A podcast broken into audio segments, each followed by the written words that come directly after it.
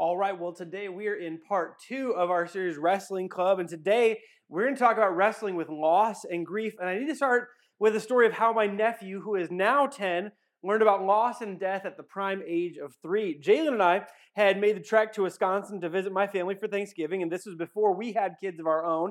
And we were enjoying some time hanging with the whole family and enjoying hanging, t- hanging out with my nephew, Seth. And he wanted to watch Inside Out. So Inside Out was on the TV, and we were all kind of watching it. Now, I, I don't want to spoil the movie for anyone, but I'm gonna. Um, there's a moment in the movie where the imaginary friend Bing Bong has been helping Joy figure out a way to get out of the pit of forgotten memories, and without telling uh, Joy, he realizes that she needs his weight coming down that hill, uh, but he needs to drop off the wagon before the big jump if she's gonna make it out to the top. So he does that. Joy makes it to the top and then looks down and realizes that Bing Bong is down below where he's cheering and he's celebrating that she got out, but eventually he fades into nothing. Sad moment in the movie. He sacrificed his own life for the benefit of Joy. And it's at that moment when my three year old nephew asks, What happened to Bing Bong? What happened to Bing Bong? Very sad. What happened to Bing Bong? And Jalen, as a wife but not yet a mother, without blinking, just blurted out, Oh, Bing Bong died.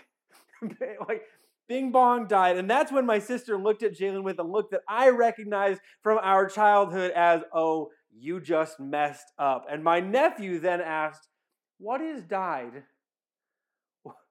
What is died? And that's the moment that something else died. What died right there was Jalen's confidence in answering the questions of children as she realized she had been the first person to expose that child to the idea of death. She tried to fix it by saying Bing Bong disappeared, but by that point the damage was done, and my sister spent the rest of the night trying to explain what death was to three year old nephew Seth. Now, a quick review Last week, we began this year's Wrestling Club by acknowledging the reality that life brings us all kinds of moments and situations that cause us to wrestle, and that people who know how to wrestle will always be better at wrestling than people who don't know how to wrestle. And that's true on a wrestling mat, and that's true in the difficult, painful, terrible moments of life that cause us to wrestle. So, for a few weeks, we're talking about how to wrestle. So, when the events of life and the enemy of your soul try to knock you out and off the mat, you are equipped to fight back and equipped to wrestle with those moments. And last week, the main challenge, challenge was simply this to stay engaged in the fight. We said it this way to keep wrestling until you reach the blessing and to keep wrestling with God, not away from Him. That instead of bailing on the fight, which comes so naturally to us, we keep wrestling until we reach the stronger, deeper, better that is on the other side of our struggle. And we don't push away from God. We lean on in and we hold on for dear life. Now, today, as we talk about the things that we wrestle with, today we're going to talk about grief. And this is actually a subject that I've had on the docket for about two and a half years uh, to talk about. But I, until now, I didn't know exactly where, where this fit in. And I know this fits in as we talk about wrestling. See, grief is our natural response to loss. If you wonder what grief is, grief is our natural response to loss, any loss. And unfortunately, life is full of loss. And to make the connection to the very beginning, there's the most obvious type of loss, which is the death of someone that you love.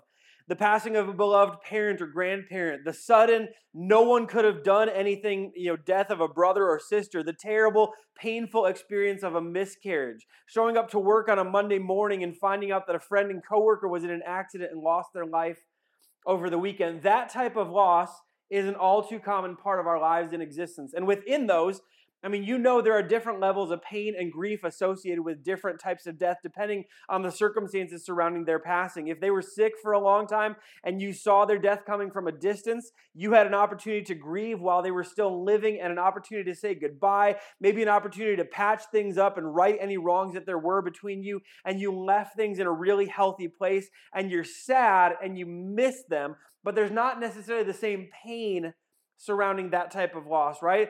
And there's the, then there's the sudden, unexpected passing of someone that you love, and you didn't get to say goodbye, and you didn't get the opportunity to try to make any anything any any wrongs right. And in those moments, the loss carries a pain with it that is incredibly intense.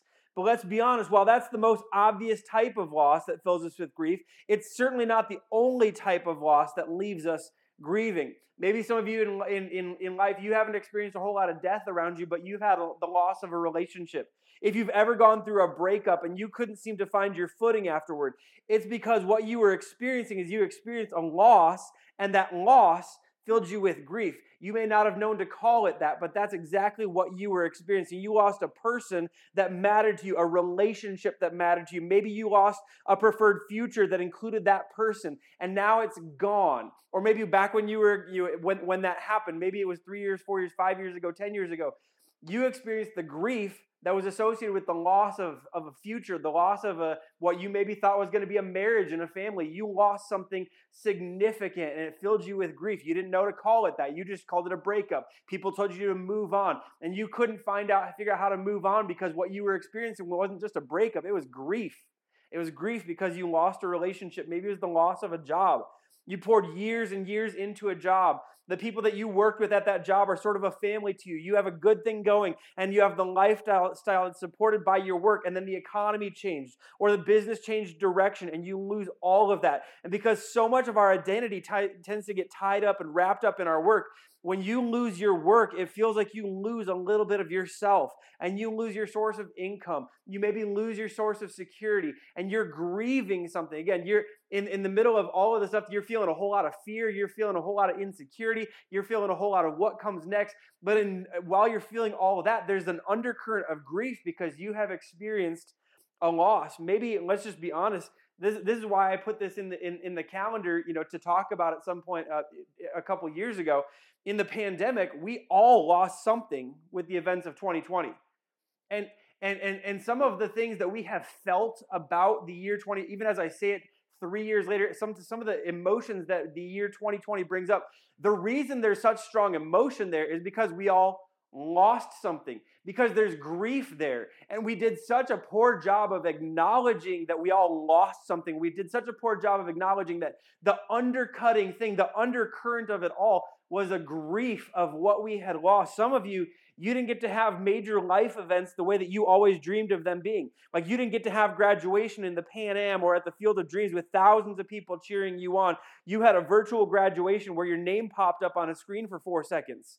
Some of you, you didn't get to have the wedding that you always dreamed of. You, had, you got married, you're married, you you married the love of your life. You had a small private ceremony in a backyard, and it was beautiful and it was intimate, but it wasn't what you dreamed, and it wasn't what you spent your entire life planning. It was no one's Pinterest board was full of backdoor wedding ideas for 2020, okay? It was full of the big wedding, the, the, the awesome party, and you didn't get to have that. And you lost your dream of what your wedding would be. Some of you, you had a baby in the middle of the pandemic and you got induced instead of letting things happen naturally, and your family couldn't meet the baby while you were in the hospital. Some of you, even your husbands couldn't even be in the hospital with you. Like, you're, like, there, like there, there was that difficulty, that, that, that moment that was supposed to be full of so joy for the whole family was filled with weirdness and was filled with awkwardness because only you could be there and you were in a mask and everybody was in a mask. You're like, this is so, so weird and so different than you would picture. Some of you had family reunions that canceled, got canceled. Some of you had holiday plans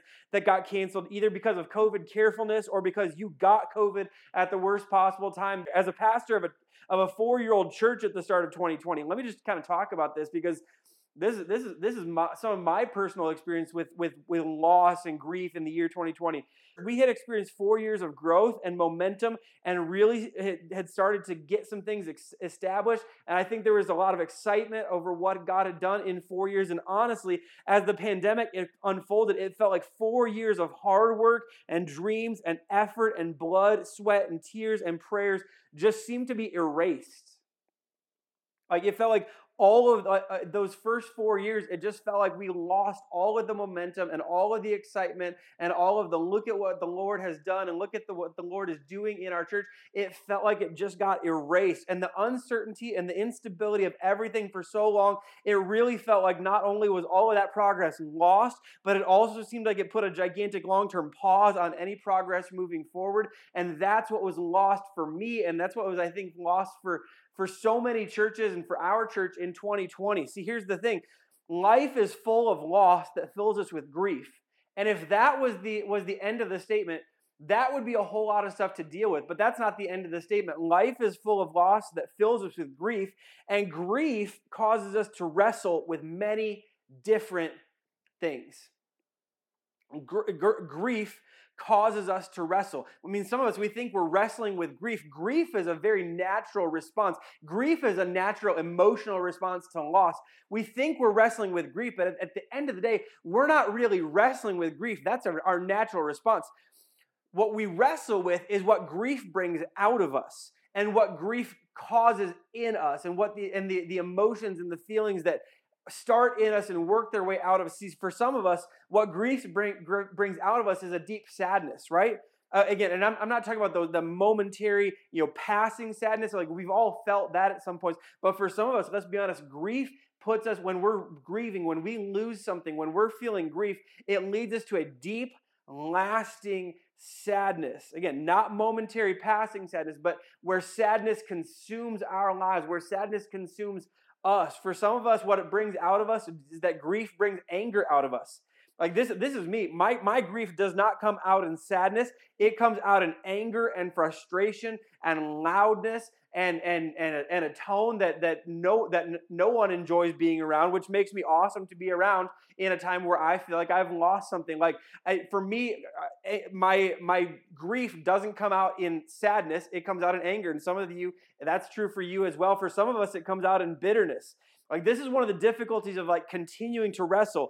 We want to keep wrestling with God, but often while we're wrestling with God, if we're not careful and if we're not attentive to our hearts, our hearts become calloused and tough and we become bitter. And we're not just, you know, bitter for a moment. We're bitter for a season. We're bitter for a stretch. We're consumed by bitterness. And so what what what's care what what we need to be careful about this is that if you don't learn to wrestle with grief well, unfortunately, our very real, very natural grief can become the very thing that not only drives a wedge between us and our heavenly father. As you doubt you know as, as you go god you could have and if you would have and i think you should have it can drive a wedge between us and our heavenly father. But if we're not careful it becomes the thing that we're consumed by the things that are nothing that we want to be consumed by we don't want to be people consumed by sadness. We don't want to be people who are consumed by anger. We don't want to be consumed by bitterness. We don't want to be consumed. We want to have the questions and bring them to our Heavenly Father, but we don't want to be a person consumed by questions and doubt about why God didn't and why God wouldn't and why all, all of this of we become we, we we we if we're not careful if we don't learn how to wrestle with grief well we have a wedge that gets driven between us and our Heavenly Father, and we become a version of ourselves that we never wanted to be. And so today we're going to learn how to wrestle with grief and how we wrestle with God in the face of grief and how we how we continue to wrestle, how we keep wrestling until we experience and receive the blessing, and how we how we do that and how we bring that to God. And to do that, I'm, i have got a little bit of pastoral wisdom I'm going to share in just a moment. But first, we're going to go to the Word of God because God's Word actually has an immense amount to say about how we how we face loss and how we how we process grief and where we take our grief that leads us to, to grieve in a healthy manner in a way that that brings us and, and actually builds our connection with god and doesn't destroy our connection with god and makes us more and more into the people that god wants us to be not into the sad angry, bitter, doubtful people that grief can so often turn us into. And so to, to talk today about grief, we're going to actually go to this passage from the book of First Thessalonians. This is written by, by Paul um, to people who are trying to figure out what it meant to know Jesus, what it meant to follow Jesus, what it meant to have a connection with God, and what the future would hold after this life was over. See, Christians have always believed that there was more to this life than just this life. That, that, that, that because our Savior rose from the dead, there was a life beyond this life for every single one of us. And so in, in 1 Thessalonians chapter 4, starting in verse 13, there's two verses that, that, I, that I want us to focus on. It says this in verse 13. We do not want you to be uninformed, brothers and sisters, concerning those who are asleep. Again, I, I love that this is what the Christians believe. They didn't refer to people as dying, they referred to people as being asleep because one day Jesus would wake up all, right? And so I love that, that, that he uses this language concerning those who are asleep, so that you will not grieve like the rest who have no hope. So that you will not grieve like the rest who have no hope. For we believe that Jesus died and rose again. Let me read it one more time. We do not want you to be uninformed, brothers and sisters, concerning those who are asleep, those who have passed, concerning the loss that you have endured, so that you will not grieve like the rest who have no hope. For we believe that Jesus died and rose again. Two things from that passage that are incredibly important for us to understand. The first one is simply this that we grieve. We grieve we, we feel what everyone else feels, what, what everyone feels. We, we grieve. We feel everything we need to feel. We take all the time that we need to take. We make sure we get it all out, and then we have understanding that there's still maybe waves that come after that.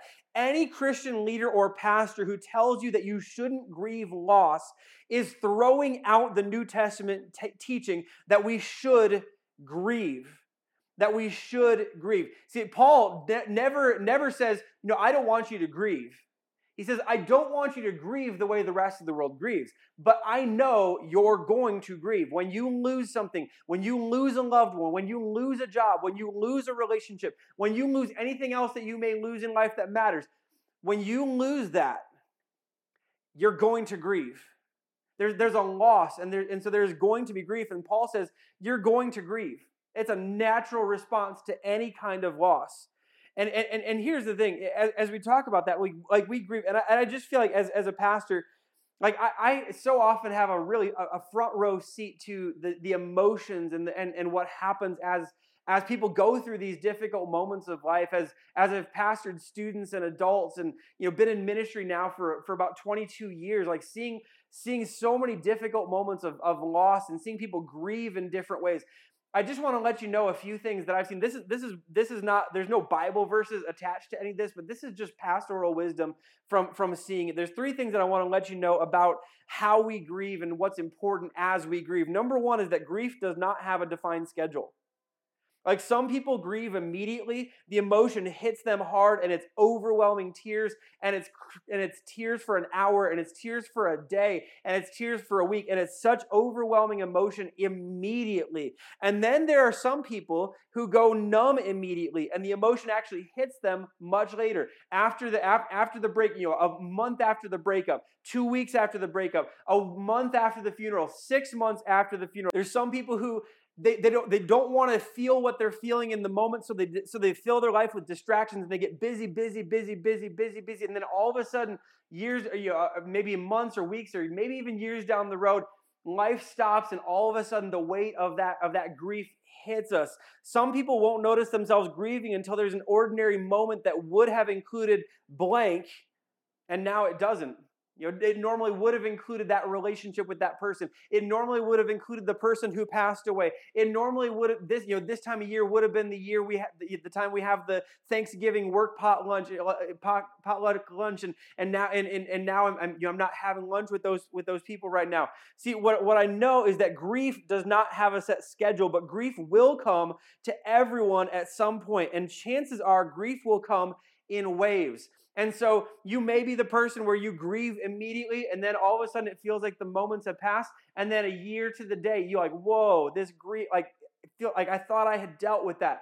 It's okay for the thing that you thought you had dealt with and the thing that you had processed and the thing that you had moved on. It's okay for there to be waves. It's okay for it to come back. It's okay. Like you think you've grieved and cried and processed, and then something new triggers a wave of emotion. If you ever have that, that's normal. Grief takes time, and time is your friend, not the enemy. You can't rush the process. And for those of you who feel these incredibly intense waves, you can't slow down the process. Grief does not have a defined schedule. So, whatever grief looks like, and whatever your grief schedule looks like, whatever your grief calendar looks like, I'm just telling you, grief will come to you. Grief is part of the experience, and it doesn't happen on a defined schedule, and it doesn't happen on your pace, okay? Here's the second thing everyone grieves differently, but every loss must be grieved, okay? Everyone grieves differently. Like, so that's why you can't tell someone how to grieve. You can't like, hey, no, you need to be sad now. Now's the time to cry. No, no, actually, we're all gonna cry together. Like, like you can't, you can't do that. You can't force someone to grieve the way that you think they should grieve. But if you're on the side of, of, of going like, you know what, I just felt numb and numb and numb, and I didn't want to feel it, and I just kept myself busy, and I kept myself busy. I didn't want to think about the loss because I knew if I if I thought about the loss, I would lose it. I want to let you know, every loss, it must be grieved. Small loss, small grief, right? Big loss, big grief. And this is a must. If you have experienced a loss and you have never grieved about it, you need to take some time and you're like this this sounds like a really discouraging thing. No, this is a healthy thing, which means this is a positive thing. But you need to actually grieve. Losses must be grieved. They're a, it's a necessity. If you don't, here's why. If you don't allow yourself to grieve, eventually you will grieve uncontrollably. This is this is this is what if you don't allow yourself time to grieve and process to grieve, eventually you will grieve uncontrollably. Now that doesn't mean you'll cry at an inopportune moment. It means one way or another your body will act out to get the grief out and you won't have control of how or when it gets the grief out. And here's the third thing is that grief is isolating by nature, but healing requires community. Like gr- grief is one of those things that we all tend to process inwardly. We all tend to kind of pull ourselves into our shell. You know, turtles pull into their shell for protection from danger. Grief is one of those things we feel as dangerous, and so we all kind of pull back from community. We pull back from community. And here's what you need to understand that you need to know about turtles. Turtles pull into their shell because it protects them from danger, but turtles don't live in the shell.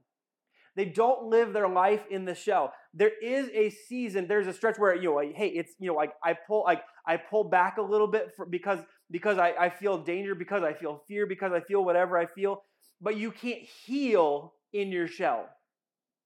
You, you, you can be protected in your shell, but you can't heal in the shell. Healing requires community. It requires voices. It requires connection. It requires love from other people. It requires grace from other people. It requires patience from other people. It requires truth from other people. It requires all of that and it comes from other people which means you pull into your shell naturally because because grief is isolating. It's isolating by nature, but healing requires that you pull your head out of the shell and you re-engage in community.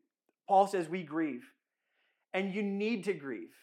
And grief is going to be isolating, but it also requires that it's, eh, that after you've had your time in your shell, that you pull your head out of your shell and you re-engage. And, and, and, and we grieve we grieve differently and, and, and everyone's going to have their own process but you need to have the process so that you stay in in control and that, that, that grief doesn't come out of you in uncontrollable ways down, down, down the road and grief doesn't have a defined schedule but it's going to take place over time we grieve paul says we grieve that's the first acknowledgement that when you lose something, you're going to grieve. You need to grieve, and you need people around you to help you grieve, and you need community to heal you as you grieve, and to, to bring the healing that God wants to bring about in you as you grieve. And you need community to help you, to, to help remind you that it's okay for grief to take time and that it's not going to happen on a set schedule. And you need voices around you to, to, to remind you that, hey, if you're not careful, you're not going to grieve and it's going to come out in uncontrollable ways. Like we need to grieve. We grieve. We grieve. That's the first part of what Paul says. But the second part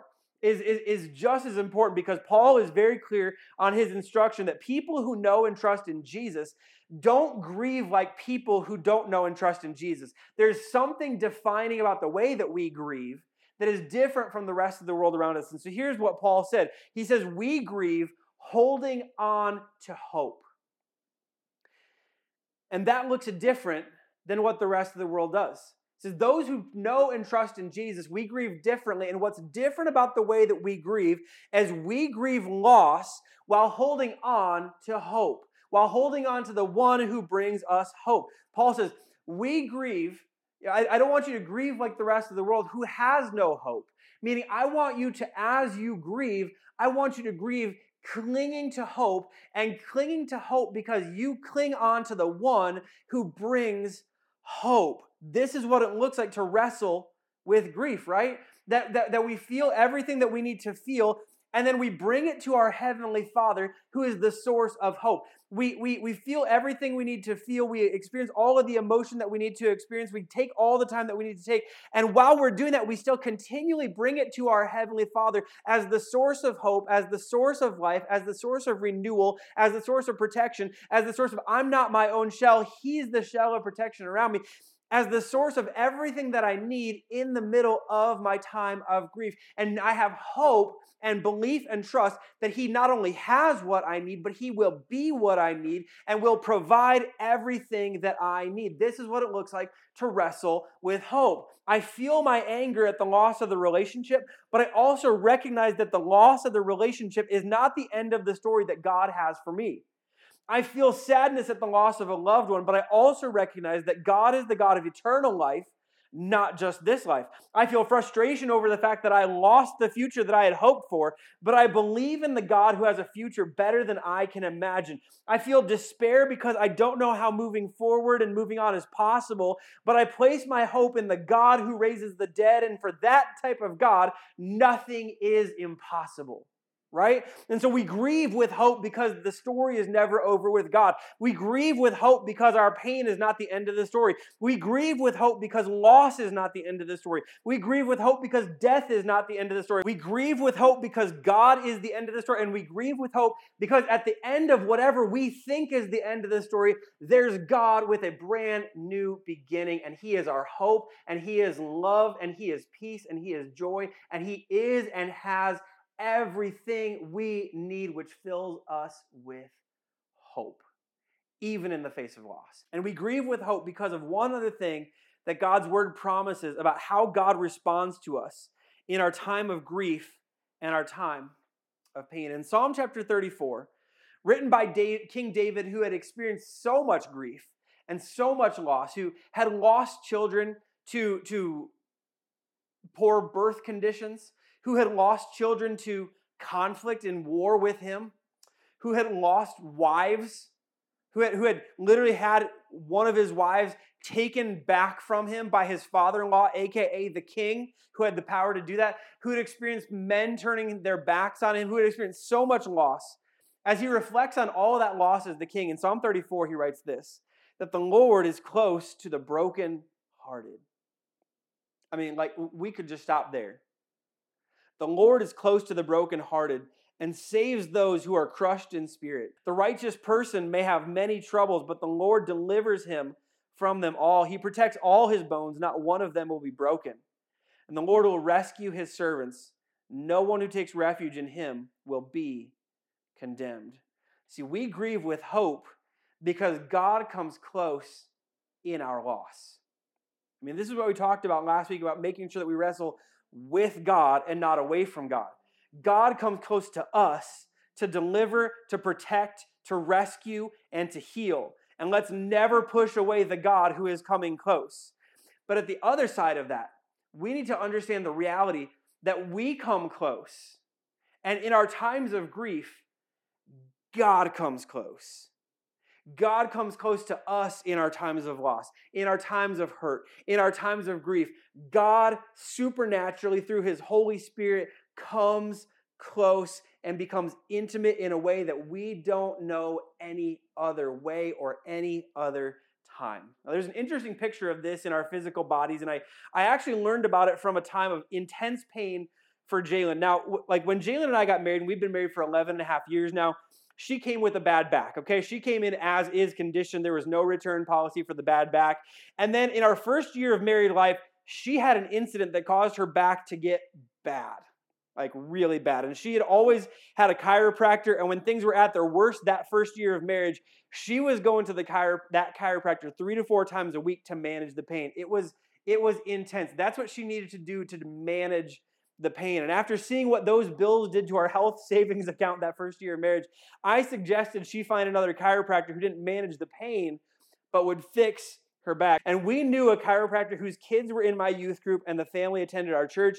And we said, we, we kind of asked about a little bit about his approach, whether it was managing pain or actually trying to correct and, and fi- fix underlying issues. And he said his approach was to correct and fix underlying issues. So we decided to give him a try. So we got into Dr. Precure's office and they did all kinds of tests and early treatments trying to identify what the, what the issue was, was. And he said, you know what, she might have a slip disc, which would require surgery. And at that point, we like we went, oh my goodness, we, we've already heard this. We know how much that is. But he said, but he, but he wanted to try one other thing first. What he wanted to try was this. He knew about her car accident that had caused her the original back injury years earlier. And in his test, he was pretty sure that she had a great deal of scar tissue where things had kind of kind of healed but hadn't fully healed. And, and the fact that it had not fully healed that scar tissue was at the root of all of her back issues, right? Okay, and so we thought trying he, he, we thought that trying something sounded better than back surgery, so we were in. But I, I had a question. I'm like, isn't scar tissue pretty much set? Like, how do we work and fix scar tissue without removing scar tissue? And here's what the doctor said. His plan was to give Jalen a series of shots that would, in his words, simulate a new injury. I'm like, so you're gonna hurt my back, my wife's back, in hope of healing my wife's back? He said we need to trick the body, this is his words, that we needed to trick the body into thinking that there was a new injury at the site of the old injury. So the body would send all of the body's healing properties to the site of this injury.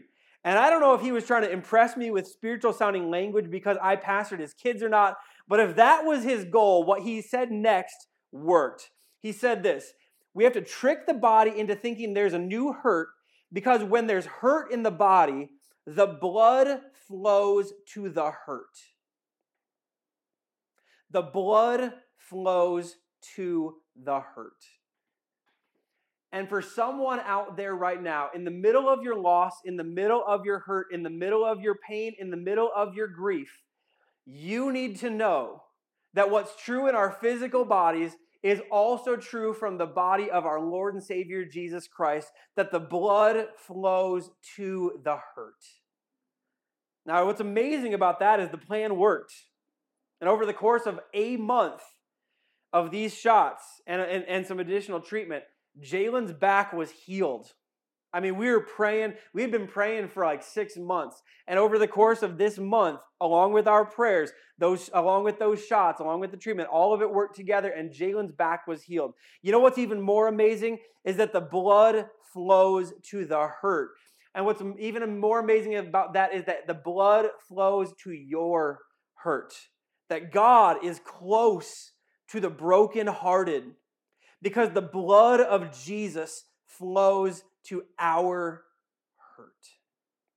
The blood of Jesus that brings us into right relationship with God allows us to draw near to God is the same blood that flows and brings healing to our brokenness and our grief. The same blood that allows us to draw near to God allows God to draw near to us to bring healing to our brokenness and our grief and our pain and our loss. And from Psalm 34, here's what the blood promises. I'm calling these the blood promises of the wrestling club. The blood promises these four things it promises us healing, promises us deliverance, promises us protection, and promises us rest. See, the healing in the Old Testament connotation, it says, you know, God saves those whose spirits are crushed. That word saves in the Old Testament actually comes from the same root word as our understanding of the word salve or balm or healing ointment. And in the Old Testament connotation, salvation wasn't primarily about the forgiveness of sin, it was healing. The words are the same. It says that God brings healing, God brings salvation. God brings salvation by healing. God saves us by healing us. That God saves and heals those whose spirits are crushed as God comes close to the brokenhearted. As God comes close to the brokenhearted, we are delivered. We're offered a rescue from what would break you. That you think the grief and the loss and the pain and the and the anger and the bitterness and the sadness, you think it's crushing in on you and it's going to break you. But God, in His goodness, blood flows to offer us deliverance so that what would break us, we are rescued from, that we are rescued from what would break us. The blood brings us healing, the blood brings us deliverance, and the blood brings us protection. That we have a shield around your vulnerable, broken heart and spirit. Instead of being the turtle that needs to climb into our own shell, we climb into the shield that God is and provides around us to, to, to protect our vulnerable, broken heart and our vulnerable, broken spirit. And then the blood promises us a refuge, a strong tower that we can in safety. That's what the blood does for you as the blood flows to your hurt.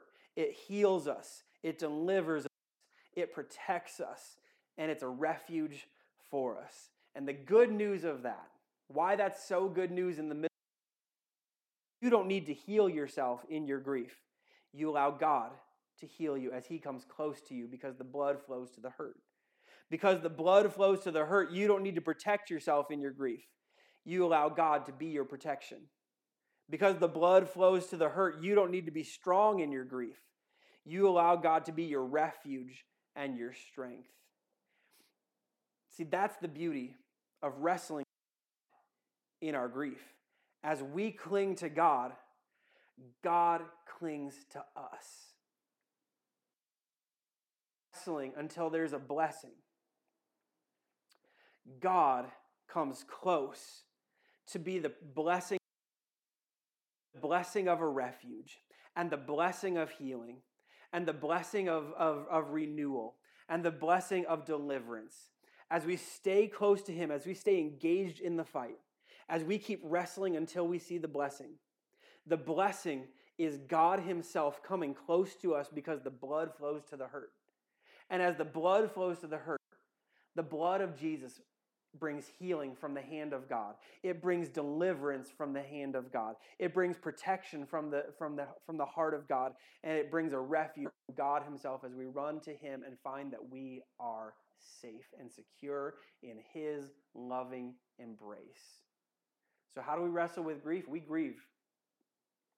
But we grieve with hope. Knowing that as we keep coming to our heavenly Father, he draws close to us and he has and is everything that we need. And that's what we discover as we engage in and as we decide that we're going to be part of the wrestling club, as we wrestle with God, not away from Him. That we're going to wrestle and keep wrestling until we find the blessing. As we keep wrestling, we find that God has and he has deliverance and he has protection, he has refuge. He has and he is everything that we need in our moments of loss, in our moments of pain, in our moments of hurt, and oh, yes, our moments of grief we find that God is and has everything that we need. Pray for you. Heavenly Father, thank you so much for who you are. Thank you for your love, your grace, your mercy, your truth, your word that is to us everything, everything that we need to know about you. And God, we thank you that as we keep wrestling with grief and as we keep wrestling with you in the face of grief, and as we keep wrestling until we find blessing that you have for us in the middle of our grief, God, I thank you that the wrestling, that the, that the blessing is you. I thank you that the blessing is that we protection and we would know your rescue and we would know your deliverance and we would know who you are and we would know your we would we would know your healing we would know everything that you have for us as we seek you and as we wrestle with you. So god help us to help us to grieve yes help us to make sure that we grieve as people who have hope in the living god. And that brings us hope in the face of grief until we wrestle with it, until we see the blessing in it. So, God, help us to see you, help us to know you, help us to trust you, help us to look to you in the face of grief, and help that to be everything that we need as we seek you. We love you, God. We pray this all in Jesus' name. Amen.